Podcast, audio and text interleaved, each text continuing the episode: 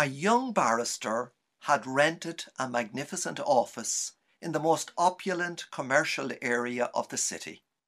To make a dashing impression on all, he had purchased a deluxe telephone, the most expensive and sophisticated one on the market. For the time being, it was sitting impressively on his desk, waiting to be connected and installed. A client was announced by the secretary, the very first, to this start-up business. The young barrister deliberately and knowingly made the client wait for a full 20 minutes outside in the waiting room.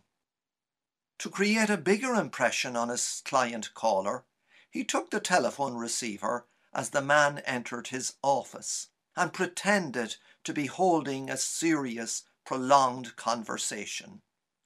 Oh, Director General.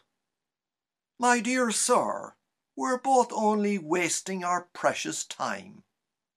Yes, I'll consider that, if you absolutely insist. But not under seventy thousand dollars. All right then, I'll agree to that. Goodbye.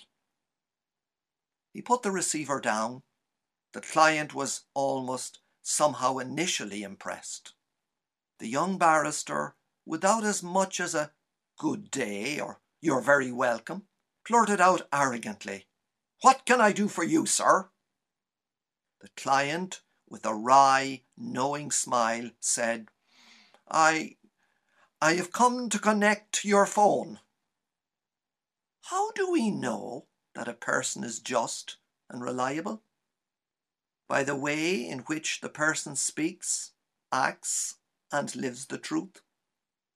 St. John's Gospel gives the words of Jesus put succinctly when it tells us, If you make my word your home, you will learn the truth, and the truth will make you free.